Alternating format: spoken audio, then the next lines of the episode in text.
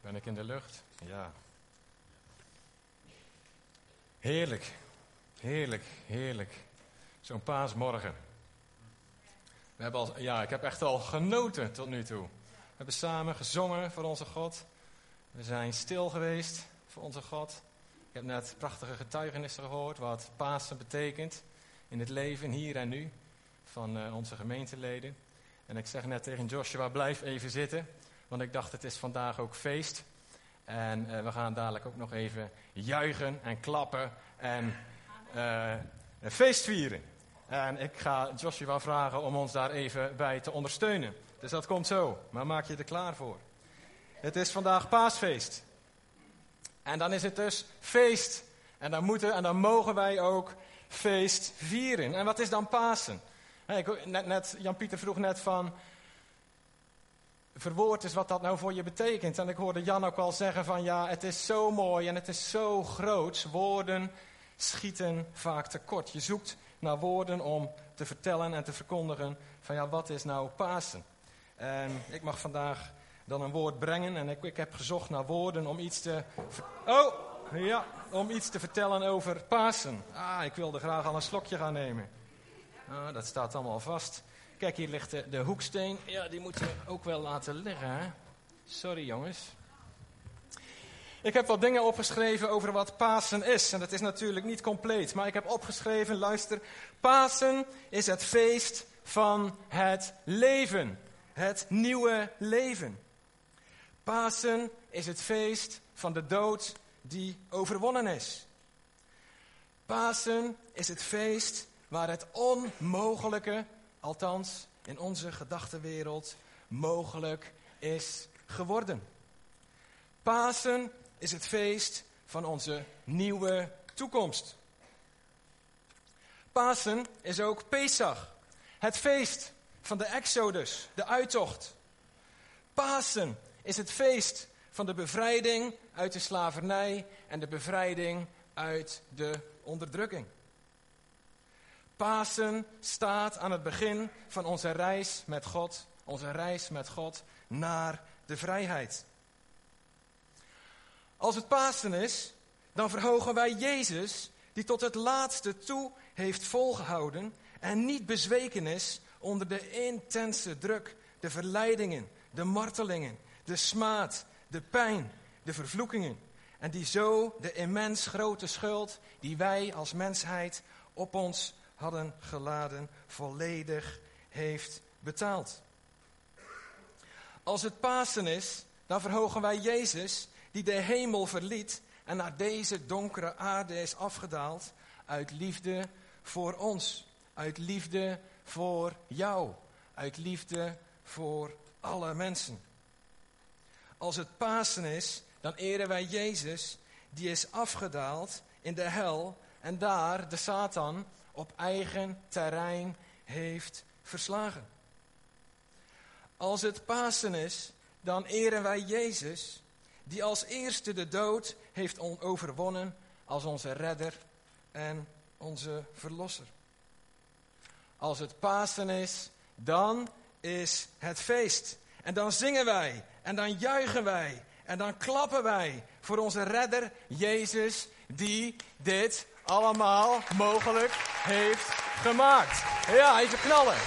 Yes. Ga even staan. Yo. Yo.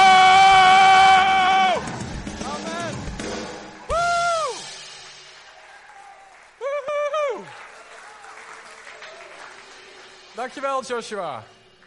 Wat vinden we het soms moeilijk om feest te vieren, maar het is zo geweldig wat Jezus voor ons heeft gedaan.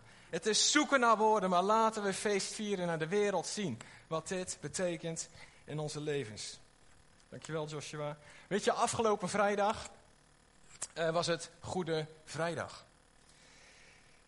En toen hebben we samen met Rijn en met Rijn hebben we hier stilgestaan in deze kerk bij de kruisdood van Jezus. Wat een ontzagwekkende grote prijs heeft Jezus moeten betalen voor onze vrijheid. Maar gelukkig, gelukkig houdt het verhaal van het evangelie daar niet op.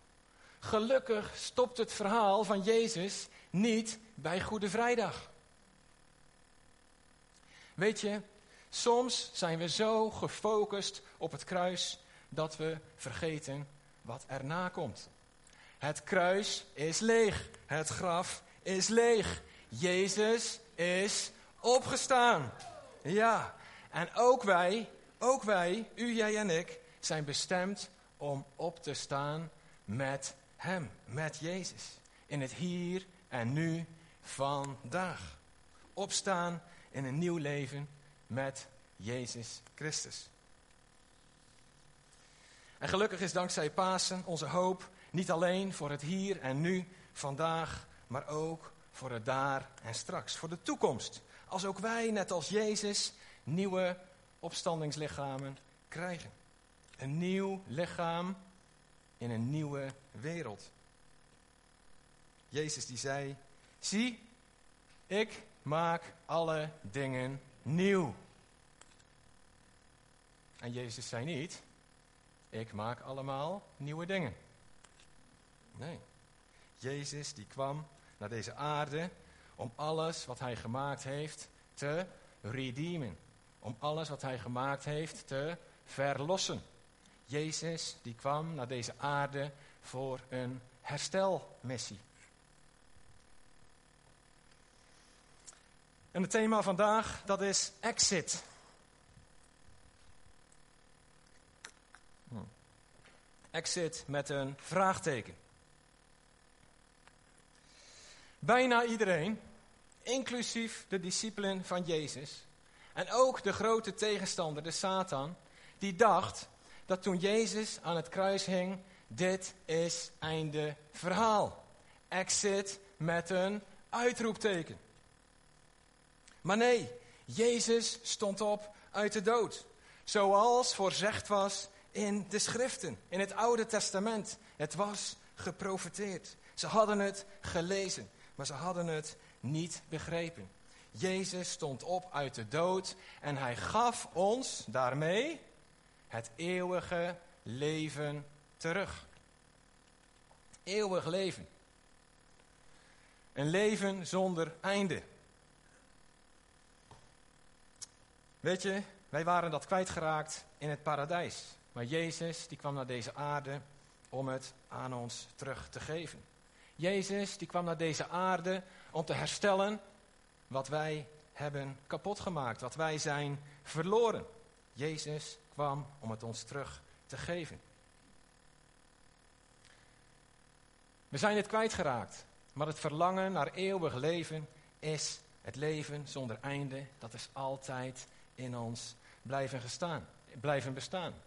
De hele mensheid heeft een universeel verlangen, een diep verlangen naar eeuwig leven.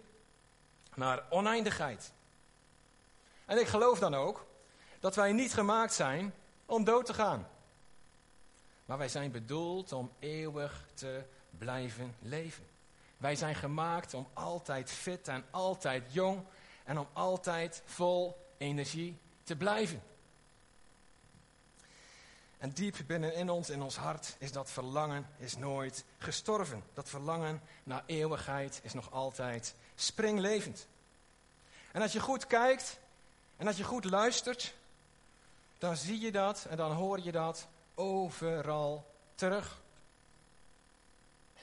Zet bijvoorbeeld de radio eens aan en luister naar de muziek. Waar gaat dat over? Waar wordt er over gezongen? Hoeveel liedjes gaan er niet over eternity, over de eeuwigheid, over paradise, over het paradijs, over een volmaakte droomwereld, over liefde die altijd blijft bestaan.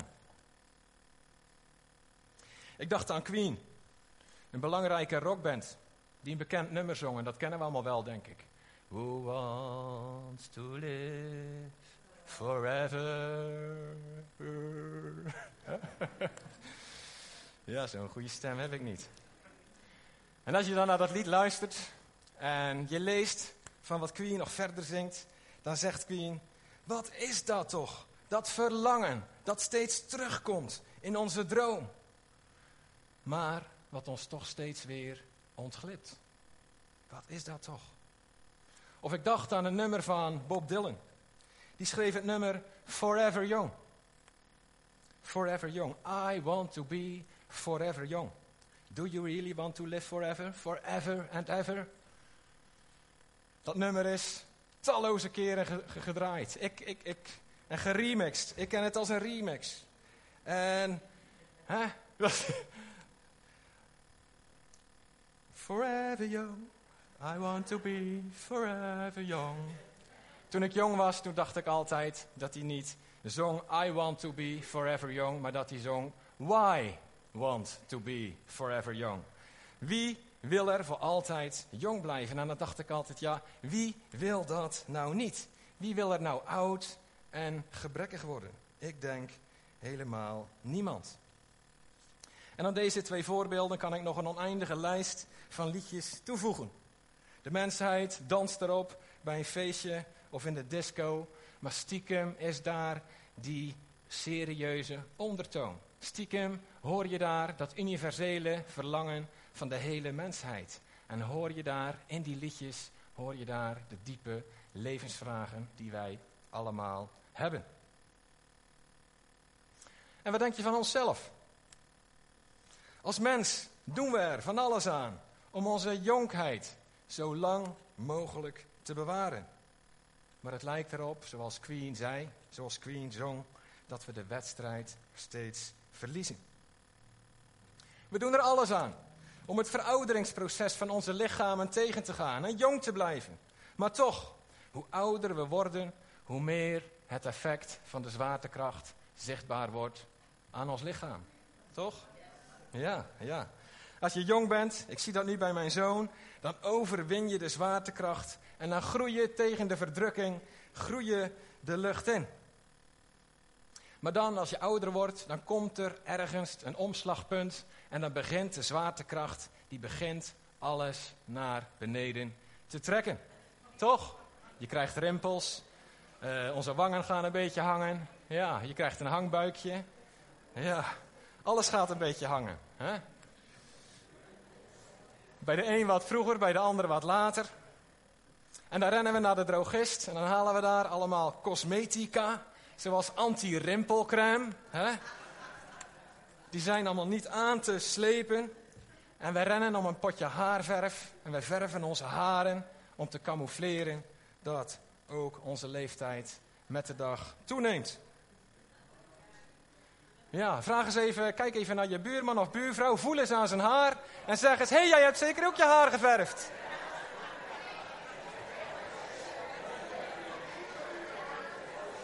Ja. Ja. Ja, ja, jij ook daar. Ja, ja. We doen het allemaal.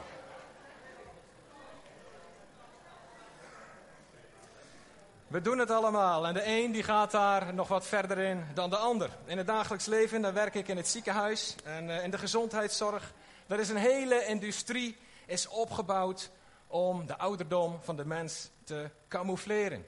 De plastisch chirurg in ons ziekenhuis, en ik denk in alle ziekenhuizen in Nederland, die doet werkelijk fantastische zaken. Facelifts, borstliften, buikliften, liposuctie, overal een beetje vet wegzuigen. I want to be lekker strak in mijn mooie lichaamspak, dacht ik. Ja. Ik heb een collega, dat is een Belg. En Belgen die maken altijd graag grapjes, heb ik ontdekt. En ouder worden, dat is natuurlijk ook een dankbaar onderwerp. En dan zegt hij altijd, Jacob Jan, als je ouder wordt, dan gaat uiteindelijk gaat alles hangen. Maar er is één ding, als je ouder wordt, dat omhoog gaat. Rara, wat is dat? Ja, de ouderen die weten dat wel, maar die ontkennen dat nog. Alles gaat hangen, maar je tandvlees, dat gaat omhoog. ja. Eeuwig leven, daar hadden we het over. Eeuwig leven, een leven zonder einde. We zijn het kwijtgeraakt, helemaal in het begin, in het paradijs. En daarover wil ik met jullie een stukje lezen. Over in het begin uit het boek Genesis. En ik lees Genesis hoofdstuk 2, vers 4 tot en met 9. En jullie kunnen hier inderdaad met mij mee uh, lezen. En daar staat boven de tuin van Eden. In de tijd dat God de Heer de aarde en de hemel maakte, groeide er op de aarde nog geen enkele struik.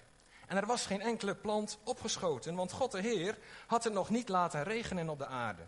En er waren geen mensen om het land te bewerken. Wel was er water dat uit de aarde opwelde en de aardbodem overal bevloeide. Toen maakte God de Heer de mens. Hij vormde hem uit het stof, uit aarde, en blies hem de levensadem in de neus. En zo werd de mens een levend wezen. God de Heer die legde in het oosten in Eden een tuin aan. Dat had ik nog niet gelezen. Hè? God de Heer die legde in het oosten in Eden een tuin aan. En daarin plaatste hij de mens die hij had gemaakt. En hij liet uit de aarde allerlei bomen opschieten, die er aanlokkelijk uitzagen, met heerlijke vruchten. En in het midden van de tuin stonden de levensboom en de boom van kennis van goed en kwaad. Maar misschien vraag je jezelf nu af, waarom lezen we op Pasen het verhaal van de schepping van de mens? Nou, dat zal ik je vertellen. Omdat datgene wat Jezus hier op deze aarde kwam doen, alles, maar dan ook alles, te maken heeft met de gebeurtenissen in het paradijs. Met de gebeurtenissen in de Hof van Eden. Jezus, dat zei ik net al, dat is de volgende dia, die kwam naar deze aarde voor herstel. Om te maken datgene wat kapot was, om terug te geven datgene wat verloren was. En als wij lezen in Genesis, dat betekent in de beginnen, dan lezen we daar over de schepping van de mens. Maar we lezen daar ook over hoe de mens is gevallen. En als we het dan hebben over Pasen, als we het dan hebben over Pasen, dan hebben we het over de herschepping van de mens. En we lezen dan en we kunnen dan leren hoe de gevallen mens weer opstaat. Dankzij Pasen, zegt de Bijbel, worden wij een nieuwe schepping in Christus. Een nieuwe schepping. Je zou ook kunnen zeggen, worden wij een herschepping in Christus genoemd. En laten we daar samen wat beter naar kijken. Ik wil eerst even met jullie inzoomen op Genesis, op de schepping. Over hoe de mens gevallen is. En vallen, dat doe je meestal omlaag, toch? Ja. Laten we even samen lezen. Adam en Eva, die werden, staat er, geschapen uit de aarde. Uit het stof. En wat ik hier lees is dat de mens gemaakt is uit dezelfde materie als alle andere schepselen die God gemaakt heeft. Zoals de planten, de dieren, de vogels en de vissen. En onze wetenschappers, die zijn inmiddels ook wat verder, die bevestigen dat. Die zeggen de lichamen van mens en dier zijn gemaakt uit hetzelfde materiaal. En alleen al dat gegeven dat zorgt voor veel verwarring. Ik denk dat aan dat gegeven vaak verkeerde conclusies worden verbonden. Want omdat onze lichamen veel overeenkomsten vertonen met de lichaam van dieren, betekent dat nog niet dat wij ook gelijk zijn aan de dieren. Een tijdje terug kwam mijn zoon thuis en uh, hij had heerlijk gespeeld met zijn vriendje. En uh, ik stond uh, te koken. En ja, dan gaat de deurbel, mijn zoon komt thuis, dus ik ren naar de voordeur. Deur open, ik ren terug, ik sta te koken. Maar mijn zoon die komt me achterna en die zegt, papa, mag ik je wat vragen? Ik zeg, ja, natuurlijk. We zullen dat vriendje voor het, gemakje, voor het gemak even Jaap noemen. En mijn zoon die zegt van, papa, de vader van Jaap, die zegt dat hij gelooft dat wij van de apen afstammen. Ja, en wat zeg je dan? Ik sta te koken, ik heb eigenlijk geen tijd. Hè? En dan komt er zo'n zo'n vraag dat je denkt, oh ja, ja, ja, dat is waar. Wat zeg je dan? Ik zeg tegen mijn zoon, ik zeg nou luister, ik ben geen aap en jij bent geen aap, maar ik wil best geloven dat de vader van Jaap een aap is. Ja. En dat vond hij heel leuk. Ja. En toen was het weer klaar. En ik denk dat we later op een rustig moment dat we daar even over door moeten praten. Maar goed, wij zijn geen aap. Maar onze lichamen zijn wel gemaakt ja, uit hetzelfde materiaal als waar de aap uit gemaakt is. Maar dan gaan we verder lezen in Genesis. En wat staat er dan? Daar staat, pas toen God de levensadem, de levensadem, dat is een beeld van de Heilige Geest, pas toen God zijn levensadem in de neus van Adam en Eva blies, werden zij een levend wezen. God verbond zijn geest aan de mens, staat er, en pas toen werd de mens levend. En om die reden werd de mens het schepsel van de hoogste orde op deze aarde. En om die reden kreeg ook de mens de grootste verantwoordelijkheid van God over deze aarde. De mens die was en is geroepen door God om over deze aarde te regeren. Jezus of God die zei in Genesis: Ga heen en vermenigvuldig u en vervul de aarde. Met andere woorden, mens, breng die aarde in zijn of haar volle bestemming. Maak de aarde vol van mijn glorie. Maar dat ging niet helemaal goed. We weten allemaal hoe het is gegaan. Want Adam en Eva die keken naar de vrucht aan de boom van kennis van goed en kwaad. En die vrucht, ja, die zag er echt zo ontzettend lekker uit. Er staat in Genesis, ze was een lust voor de ogen. Adam en Eva konden de aantrekkingskracht van die lekkernij die daar was, konden ze niet weerstaan. En ze consumeerden die vrucht. En wat ze zagen was dat de dood zijn intrede deed. En wat gebeurde er dan? Gods geest week van de mens. De mens die was net levend geworden en hij ging weer al dood. En Jacobus, dat is een apostel, een halfbroer van Jezus, die schreef Duizenden jaren later schreef hij de brief uh, aan Jacobus en hij beschreef precies wat er gebeurde daar in het hart van Adam en Eva. Wat er gebeurde daar in het paradijs. Als wij al langer de Bijbel lezen, dan zeggen we altijd: het Oude Testament legt het Nieuwe uit en het Nieuwe legt het Oude uit. En ik wil met jullie even lezen uit Jacobus 1, vers 12 tot 15. En dat staat opnieuw achter mij en jullie kunnen meelezen. En er staat boven beproeving. En let goed op, want beproeving, dat kan ons allemaal overkomen. Jacobus hoofdstuk 1, vers 12 tot 15. Gelukkig is de mens die in de beproeving staande blijft, schrijft Jacobus. En dan, en dan lees ik, en die niet valt, zoals Adam en Eva. Toch? Gelukkig is de mens die in de beproeving staande blijft. Want wie de proef doorstaat, ontvangt als lauwerkrans het leven. Zoals God heeft beloofd aan iedereen die hem lief heeft. Wie in de verleiding komt, moet niet beweren, die verleiding komt van God. Want God stelt niemand aan de verleiding bloot. Zoals hij zelf ook niet door iets slechts in de verleiding kan worden gebracht. Iedereen, dus ook Adam en Eva, iedereen komt in de verleiding door zijn eigen begeerte die hem lokt en meesleept. En is de begeerte bevrucht, dan baart ze zonde. En is de zonde volgroeid, dan brengt ze de dood voort. En laten we datgene wat we hier lezen even toepassen op het verhaal van Adam en Eva. Adam en Eva die worden beproefd. En dat geldt ook voor ons. Als wij worden beproefd, dan begint dat meestal met iets wat we zien. Iets wat we zien. En zo is dat ook bij Adam en Eva. En datgene wat ze zien, dat stel ik me zo voor, dat brengt een gedachte voort in hun hoofd. En uit die gedachte, die door hun gedachten gaat, ontstaat er een verlangen. Er ontstaat een verlangen.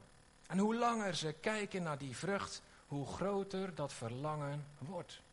Die verlangen, het verlangen groeit uit naar een begeerte. Staat er. En die begeerte die groeit en die groeit en die wordt groter. En Jacobus die zegt, die begeerte die lokt en die sleept iemand mee. En dan wordt die begeerte wordt bevrucht. Hij wordt bevrucht. En dat betekent dat de begeerte die is ontstaan in het hart, dat die vrucht wordt geconsumeerd. Datgene wat je begeert wordt omgezet in een daad. En het gevolg daarvan is de dood. En wat gebeurt er nou in dat hart van Adam en Eva? Adam en Eva die kwamen bij het zien van die vrucht, kwamen ze in een dilemma. Ze kwamen in een dilemma. En dat dilemma was, geef ik toe aan mijn vleeselijke natuur? Of luister ik naar Gods geest? Luister ik naar de stem van God in mijn hart? Adam en Eva die kozen voor de ongehoorzaamheid aan God. Voor de ongehoorzaamheid aan Gods geest. En ze consumeerden de vrucht die geboren was in hun eigen verlangen. En het gevolg was dat de dood zijn intrede deed in het leven van Adam en Eva. Er kwam een scheiding, er kwam een breuk in de relatie tussen God en de mens. Gods geest en de mens. En dat was hoe het heel lang geleden in Genesis, dat betekent in de beginnen, hoe dat is gegaan. En de vraag vandaag is natuurlijk, wat heeft Pasen daar nou aan veranderd? Hoe brengt Pasen dat kwijtgeraakte leven weer terug? We zagen zojuist dat op die dia, als we lezen in Genesis, dan lezen we over de schepping en hoe de mens gevallen is. Maar als het gaat over Pasen, dan gaat het over de herschepping van de mens en hoe de mens weer op kan staan.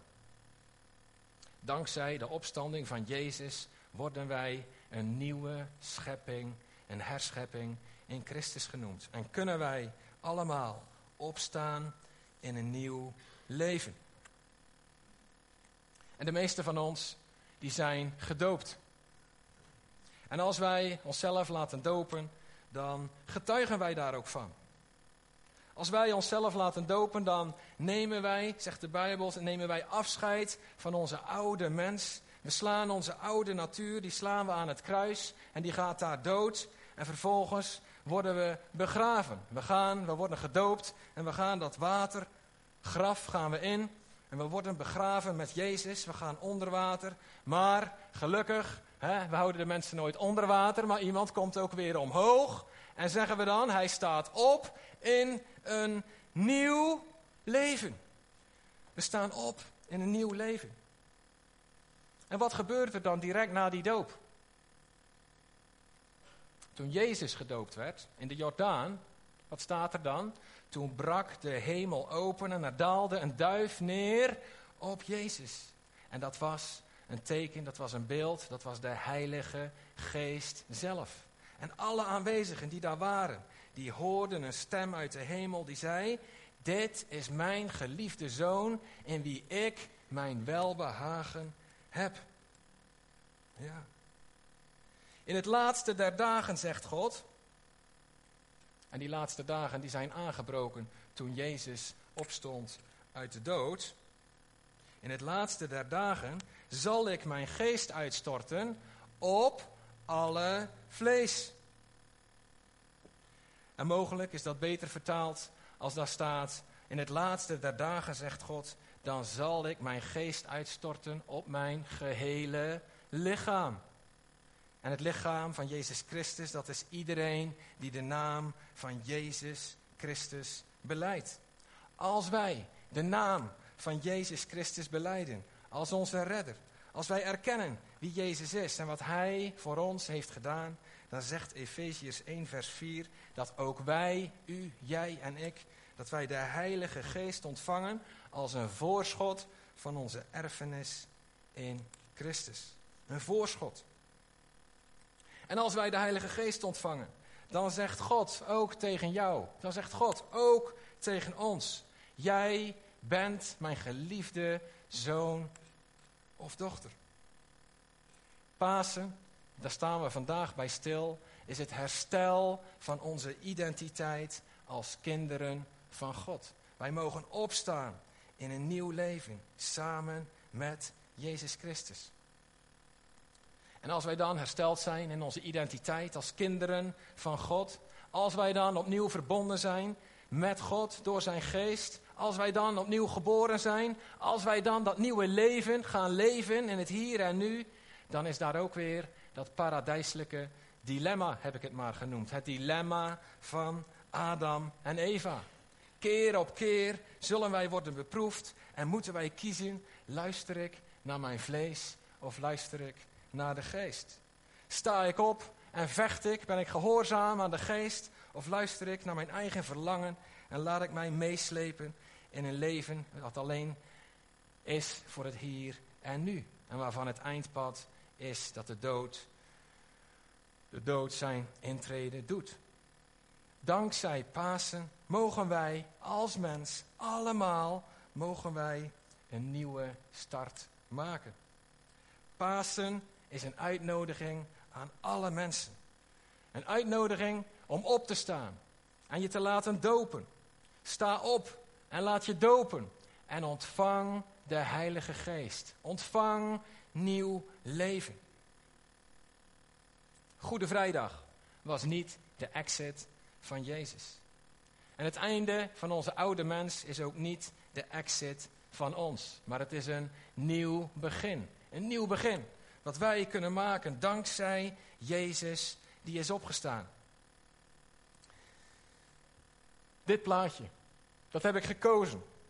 Omdat dat voor mij illustreerde wat ik nu aan het vertellen ben. Wat je daar ziet op dat plaatje is dat er allemaal stof, een soort stof is, maar daaruit ontstaat een mens. En stof in de Bijbel is altijd, of altijd, is heel vaak een beeld van onze menselijke natuur, van onze vleeselijke natuur. Maar als wij met Jezus opstaan en als wij de Heilige Geest ontvangen en als wij dan dat nieuwe leven beginnen, dan ontstaat uit dat stof, dan ontstaat uit die vleeselijke natuur, dan ontstaat uit die vleeselijke mens die wij allemaal zijn, ontstaat een nieuwe mens. En die nieuwe mens, die komt langzaam tevoorschijn. Die nieuwe mens, die staat langzaam op uit het stof. En dat is onze toekomst. Dat is waar wij onszelf naar uit mogen strekken. Geen exit, maar een nieuw begin. Ik dacht ook nog aan geen brexit en geen nexit, maar een vexit. Het einde van ons vlees, het einde van uh, onszelf. Weet je, als er ergens exit staat, ik zie daar een deur, er staat geen exit boven, maar heel, heel vaak staat er boven een deur exit. En dat is een uitgang. En ik dacht, een uitgang is maar zelden echt een uitgang. Want iedere deur is een uitgang, maar tegelijkertijd ook een ingang of een doorgang naar iets nieuws, naar een nieuwe ruimte. Als ik door die deur ga, kom ik op een nieuwe plek. Als ik naar buiten ga, dan ga ik door de exit, maar ik kom in de buitenwereld. En zo is het ook met ons. Als wij onze oude afscheid nemen van onze oude mens, als wij onze oude mens begraven, dan blijven we niet dood, maar dan is daar een nieuw begin. We staan op uit het uh, en we beginnen dat nieuwe leven, dat geestelijke leven, dat eeuwige leven. Want Jezus kennen, dat is het eeuwige leven. De verbinding, als wij eenmaal verbinding hebben met Gods geest, dan zegt Romeinen 8, vers 33, niets kan ons ooit meer scheiden van de liefde van Christus. Onderdrukking niet, nood niet, vervolging niet, honger niet, ontbering niet, gevaar niet en ja, zelfs de dood niet. Nee, wij zullen voor altijd verbonden zijn en verbonden blijven.